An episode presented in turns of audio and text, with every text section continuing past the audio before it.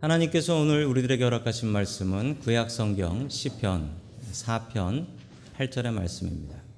내가 평안히 눕고 자기도 하리니 나를 안전히 살게 하시는 이는 오직 여호와이시니이다. 아멘. 하나님께서 우리와 함께 하시며 말씀 주심을 감사드립니다. 아멘. 자, 우리 옆에 계신 분들과 인사 나누겠습니다. 반갑습니다. 인사해 주시죠. 네, 반갑습니다. 인사 나누겠습니다.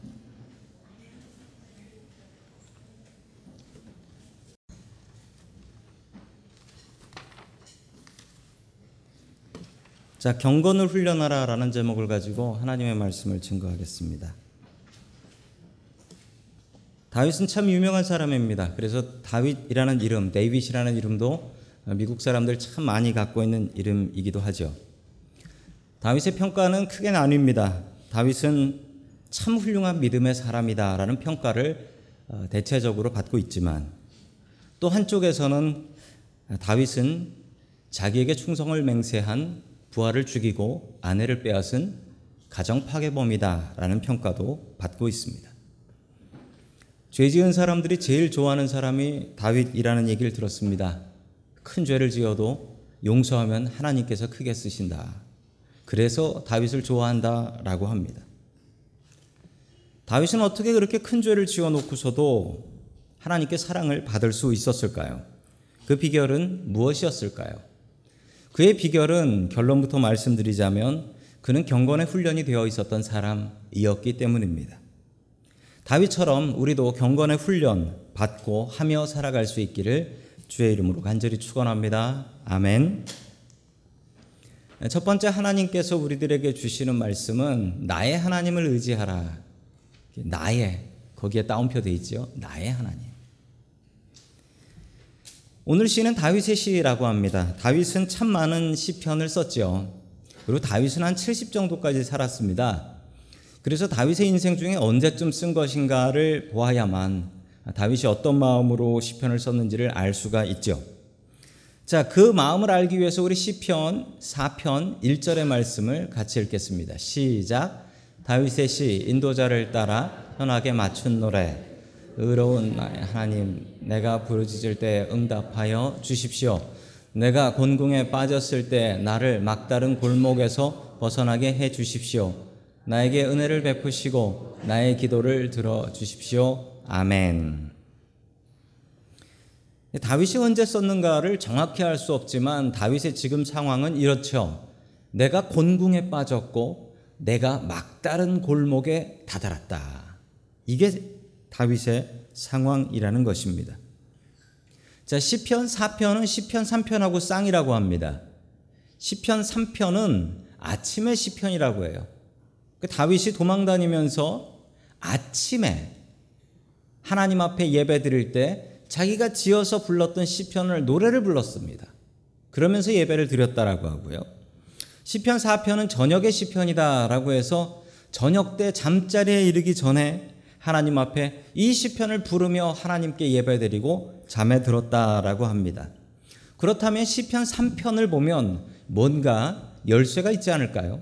자, 시편 3편 1절의 말씀 같이 봅니다. 시작. 다윗이 그의 아들 압살롬을 피할 때 지은 시 여호와여 나의 대적이 어찌 그리 많은지 일어나 나를 치는 자가 많으니이다. 아멘. 여기 열쇠가 있네요. 다윗이 늙어서 다윗의 말년에 자기 아들 압살롬이 반란을 일으켜요. 반란을 일으켜서 아버지 죽이고 왕이 되겠다라고 하지요. 바로 그때 지은 시다라고 이야기를 합니다. 다윗은 도망자 생활을 여러 번 했습니다. 사울 왕에게 쫓기기도 했지요. 그러나 그때와 지금은 다릅니다. 뭐가 다르냐면 그땐 젊었고 지금은 늙었고. 그리고 그때 사울은 남이고 원수였지만 지금 압살롬은 내 자식입니다. 내 자식이 아버지를 죽이고 왕이 되겠다고 합니다. 내가 죽을 수도 없고 자식을 죽일 수도 없는 이 막다른 골목 같은 상황이다. 다윗의 상황이 지금 그런 것입니다. 반란을 일으키자 많은 사람들이 압살롬에게 충성을 맹세했습니다. 그리고 압살롬을 섬기고 압살롬에게 잘 보이기 위해서 서로 다윗을 죽이려고 했죠. 얼마 전까지 다윗에게 충성을 맹세했던 사람들이 등을 돌리고 빨리 다윗을 죽여서 압살롬에게 인정을 받아야 되겠다라고 생각했던 것입니다. 그래서 다윗은 이렇게 얘기합니다. 여호와여 나의 대적이 어찌 그리 많은지요. 내가 이렇게 많은 사람들이 나를 배신할 줄 몰랐습니다. 그 얘기예요. 일어나서 나를 치는 자가 너무나 많습니다 라고 고백하지요. 참 좋은 친구 사이였다가 갈라지는 경우가 너무 많이 있습니다. 또 돈 때문에 그런 경우는 너무나 흔합니다. 지금 여기 계신 분들 중에도 아, 좋은 친구였는데 내가 그 친구는 믿었는데 그 친구 돈 때문에 갈라졌어. 그래서 참 마음 아팠어. 이런 경험 있는 분들 분명히 계실 거예요. 세상의 친구들은 갈라집니다. 분명히 그렇습니다. 중고등학교 때 그렇게 친했던 친구들 갈라집니다. 갈라지더라고요. 친구는 갈라집니다. 이런 일이 있었습니다. 작년에 미국에서 있었던 일인데요. 어떤 남자친구가 여자친구와 여행을 갔습니다. 아마 라스베가스에 간 것 같아요. 가서 여자친구하고 카지노에 갔습니다. 그랬더니 여자친구가 나는 카지노 가본 적도 없고 할 줄도 몰라 라고 하더라고요. 자, 그러자 남자친구가 그 슬롯 머신에다가 돈을 넣어주면서 그냥 이거 누르면 돼 라고 하면서 음, 눌러봐. 돈 넣어주고 눌러봐.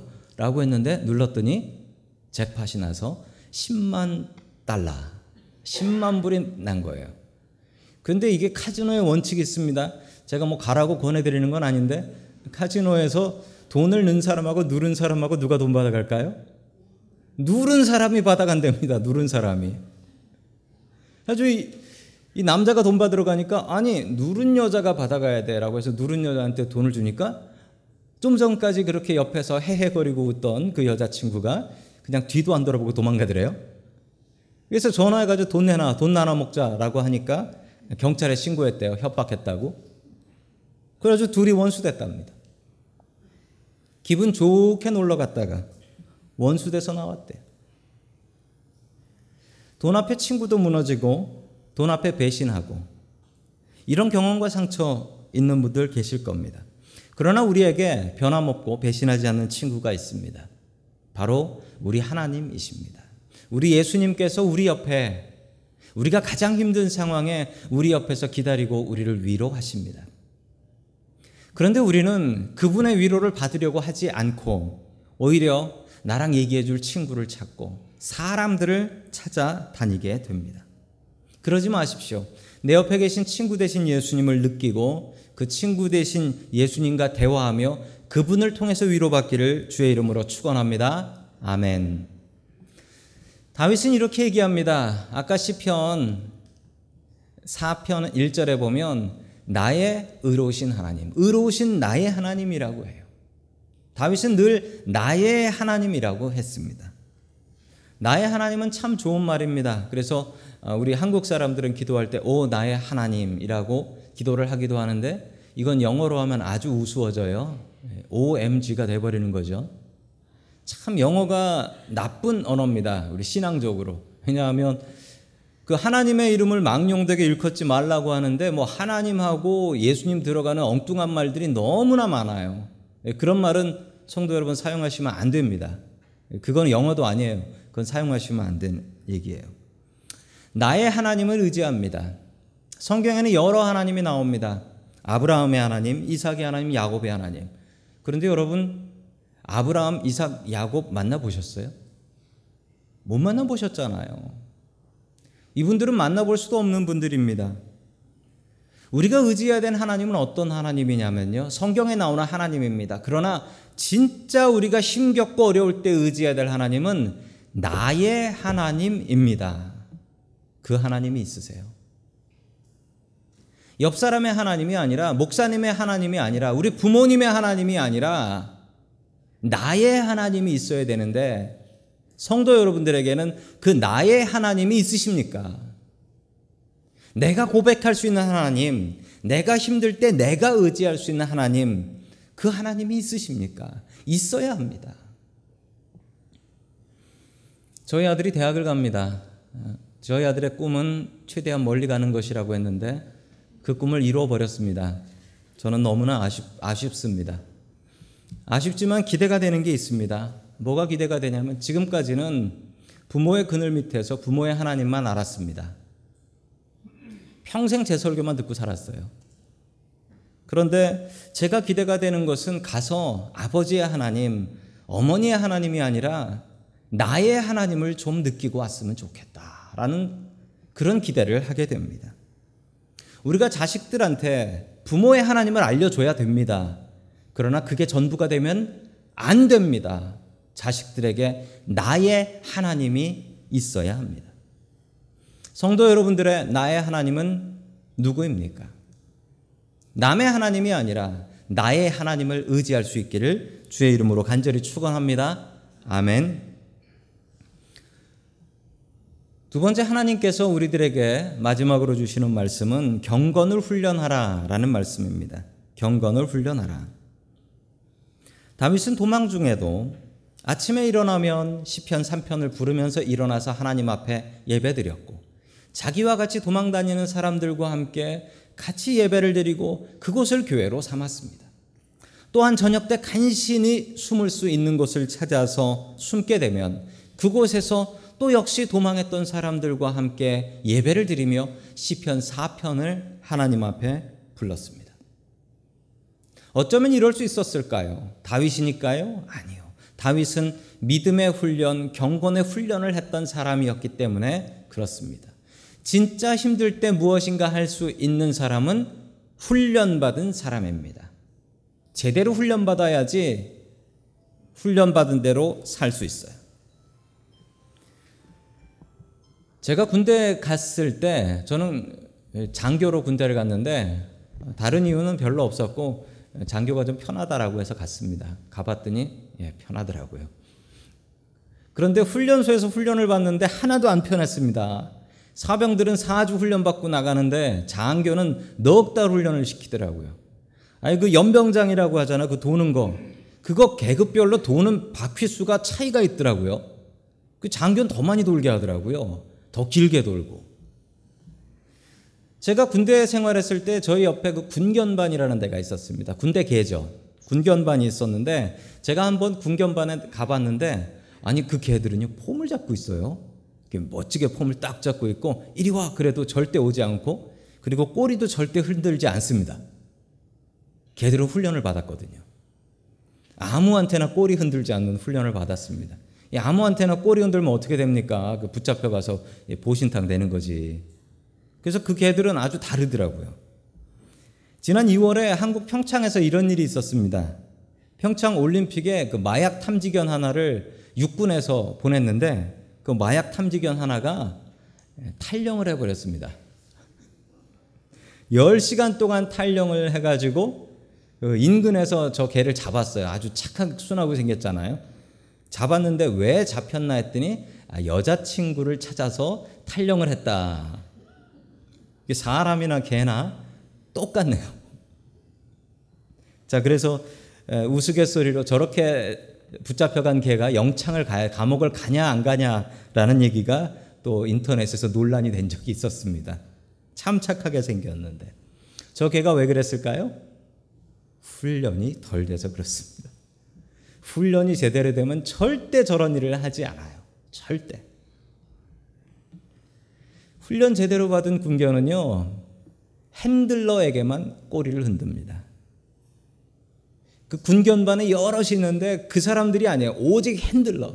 오직 handler에게만 꼬리를 흔들어요. 오직 handler의 명령만 듣습니다. 아무리 계급 높아도 소용없어요. handler만 말 들어요. 그게 훈련받은 개예요.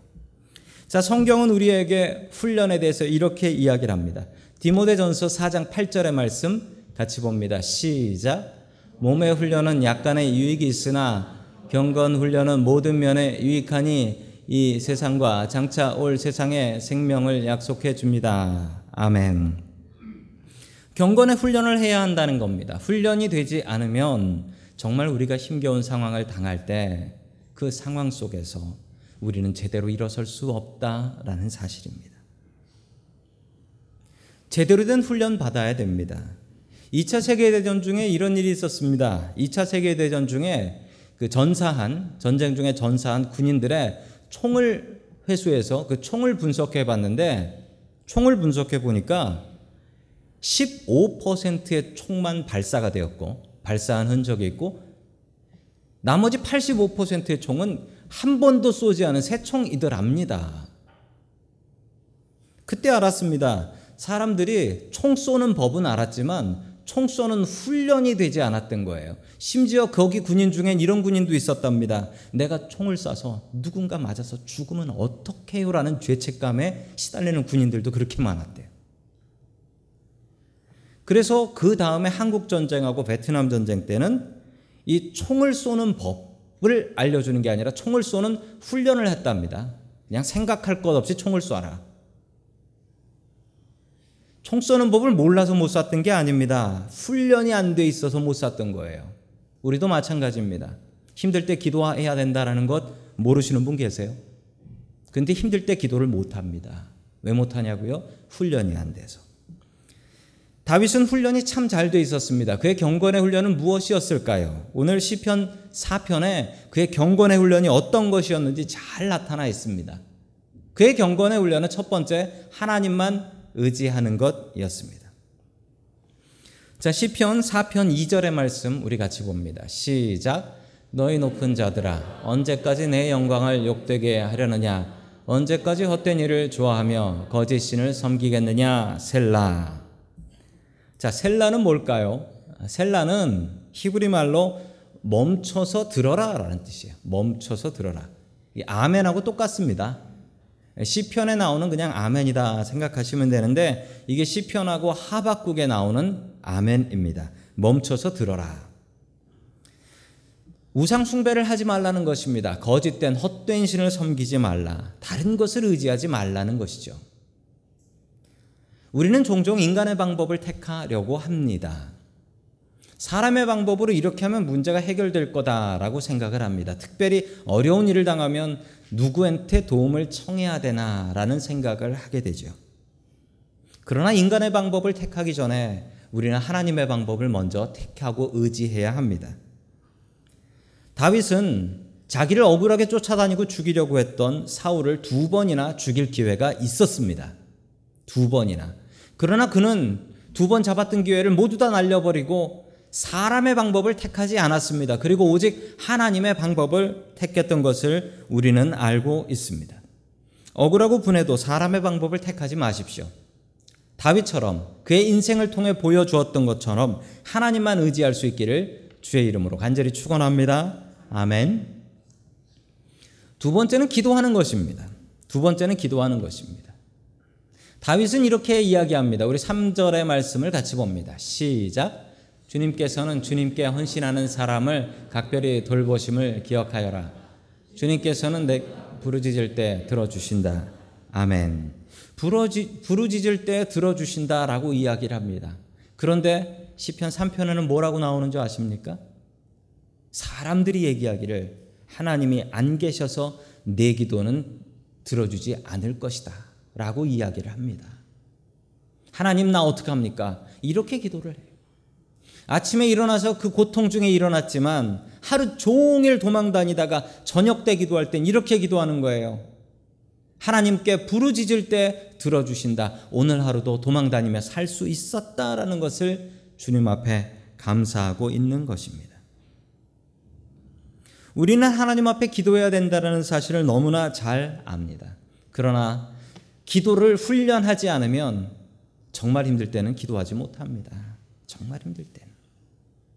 정말 힘들 때는 기도가 나오지 않는데 오직 그때 기도할 수 있는 사람은 기도에 훈련을 한 사람입니다. 매일매일 기도를 훈련한 사람은 힘겨우는 일이 있을 때 무릎을 꿇을 수 있지만 기도에 훈련이 되어 있지 않은 사람은 힘들 때 무릎 꿇을 수 없습니다. 무릎 꿇어도 할 얘기가 없어요. 그냥 용건만 간단히 5분만 얘기하고 일어나는 거예요. 기도의 훈련을 받은 사람과 받지 않은 사람은 기도하는 것 보면 죄송합니다. 알 수가 있어요. 그의 기도의 용어와 그의 기도의 깊이를 보면 그 사람이 기도하는 사람인지 아닌지 알 수가 있습니다. 어떤 아주머니가 시골 사는 아주머니가 전도를 받아서 교회를 나갔습니다. 교회를 나갔는데 이분에게 시간이 별로 없는 거예요. 기도할 시간이 없어요. 그래서 이분이 이런 결단을 했다고 합니다. 어떻게 결단했냐면 내가 살면서 생활하면서 일하면서 기도하겠다. 이분이 이렇게 기도를 해요. 빨래를 빨면서 이렇게 기도해. 하나님, 내 마음 속에 있는 이 더러운 죄도 이 빨래처럼 씻기게 하여 주시옵소서. 이러면서 기도를 했대요. 밭에 나가서 잡초를 뽑으면서 이렇게 기도했답니다. 하나님, 내 마음 속에도 이런 잡초들이 있습니다. 이런 잡초들 주님 뽑아 주시옵소서. 이렇게 기도했대요. 시간이 너무 없어서. 우리의 삶을 다시 한번 살펴보길 원합니다. 바빠서 기도 못 하나요? 아니면 기도할 필요와 마음이 없어서 기도하지 않나요? 아마 다른 시간 줄이면 충분히 기도할 만한 시간 나올걸요? 기도의 시간을 확보하십시오. 기도는 마음입니다. 마음이 있어야 기도할 수 있습니다. 그 마음 온전히 드리며 주님 앞에 기도할 수 있길 축원합니다. 아멘. 세 번째 다윗의 경건 훈련은 분노하여도 죄를 짓지 않는 훈련이었습니다. 다윗은 화가 났습니다. 자기 아들이 자신을 배신한 것에 분노했습니다. 그리고 자신의 신하들 내가 너한테 이렇게 해주지 않았는데 내가 너한테 어떻게 잘해줬는데 너희들이 나를 배신하고 나를 죽이려고 하니 다윗은 분노했습니다. 화가 났습니다. 세상은 우리를 화나게 합니다. 어쩌면 오늘 교회를 오시면서도 정말 화가 나서 오신 분도 계실 수가 있습니다. 세상은 우리를 화나게 합니다. 당연합니다. 그런데 그 중에 우리가 해야 될 일은 무엇일까요? 우리 4절의 말씀 같이 보겠습니다. 4절입니다. 시작. 너희는 분노 죄짓지 말아라. 잠자리에 누워 마음 깊이 안석 눈물을 흘려라. 셀라. 자, 화가 나도 죄를 짓지 말라고 합니다. 세상은 화납니다. 그렇지만 화가 나는 세상 속에서도 죄 짓지 말라는 거예요. 내 마음 속에 분노가 솟아오르는 건 그건 어쩔 수 없다는 겁니다. 그런데 거기서 끝내야죠. 때로는 거기서 못 끝내고 화를 낼 때가 있습니다. 뭐 가족에게나 친한 사람에게나. 그러면 바로 사과하시면 됩니다. 화를 안 낸 것보다는 못하지만 내가 화를 내서 다른 사람에게 피해를 줬다면 그 사람에게 사과하면 되는 겁니다. 그리고 밤에, 밤에 매일 잠자리에 눕기 전에 깊이 나 자신을 반성하며 눈물을 흘려라. 이렇게 얘기합니다. 우리는 화나는 일을 당하면 이런 현상들이 벌어집니다. 어떤 현상이냐면 잠잘 때 자꾸 그 일이 생각나는 거예요. 그리고 그 사람이 너무나 미워. 그렇게 되면 잠 못 자게 되는 거죠. 잠못 자고 나면 그 다음날은 더 미워요. 그 사람 때문에 또 잠 못 잤으니까. 또 미워하는 거야. 계속 미워하는 거야. 다윗은 이렇게 얘기합니다. 잠자리에 누워 다른 사람 미워할 생각하지 말고 스스로를 반성해라. 내가 잘못한 게 뭔가. 그리고 스스로 눈물을 흘리며 하나님, 내가 잘못했습니다. 회개하고 그렇게 잠들라는 거예요. 이건 다윗의 간증입니다. 나를 배신한 내 아들놈, 나를 배신한 내 신하들, 그 사람을 미워하는 마음을 갖기보단 내가 그들한테 뭘 잘못했나? 내가 자식을 잘못 키웠지. 내가 신하들한테 섭섭한 게 한 건 없나? 그렇게 스스로를 반성하며 잠들었다라는 사실입니다. 다윗처럼 스스로를 반성하며 분이 나도 죄를 짓지 않는 저와 성도 여러분들 될 수 있길 축원합니다. 아멘. 네 번째 마지막 다윗의 훈련은 예배를 드리는 것이었습니다. 예배는 우리가 최선 최선으로 드려야 되는 것입니다. 많은 분들에게 예배는 일주일에 겨우 한 시간입니다. 이 겨우 한 시간을 하나님 앞에 온전히 드리지 못한다면 우리의 신앙이 바로 설 수 있을까요? 그렇지 않습니다. 예배의 훈련을 바로 드리십시오. 이 한 시간만은 주님 앞에 집중하겠다라는 마음을 가지고 주님 앞에 나아가십시오. 자, 우리 5절의 말씀을 같이 봅니다. 시작. 올바른 제사를 드리고 주님을 의지하여라. 아멘. 올바른 제사를 드리라라고 하는데 다윗은 지금 도망가고 있어서 어디 성전에 가서 예배를 드릴 수도 없습니다. 그냥 자기가 있는 곳 숨은 곳에서 하나님 앞에 예배 드릴 수밖에 없는 것이죠. 어느 서커스 공연을 하는데 그 서커스단에 골칫거리 코끼리가 한 마리 있었답니다. 코끼리가 말을 안 들어요. 너무 고집이 세서 그냥 한 번 앉아 있으면 아무 아무리 뭐 먹을 걸 갖고 뭐라고 해도 이 코끼리가 말을 안 듣는 겁니다.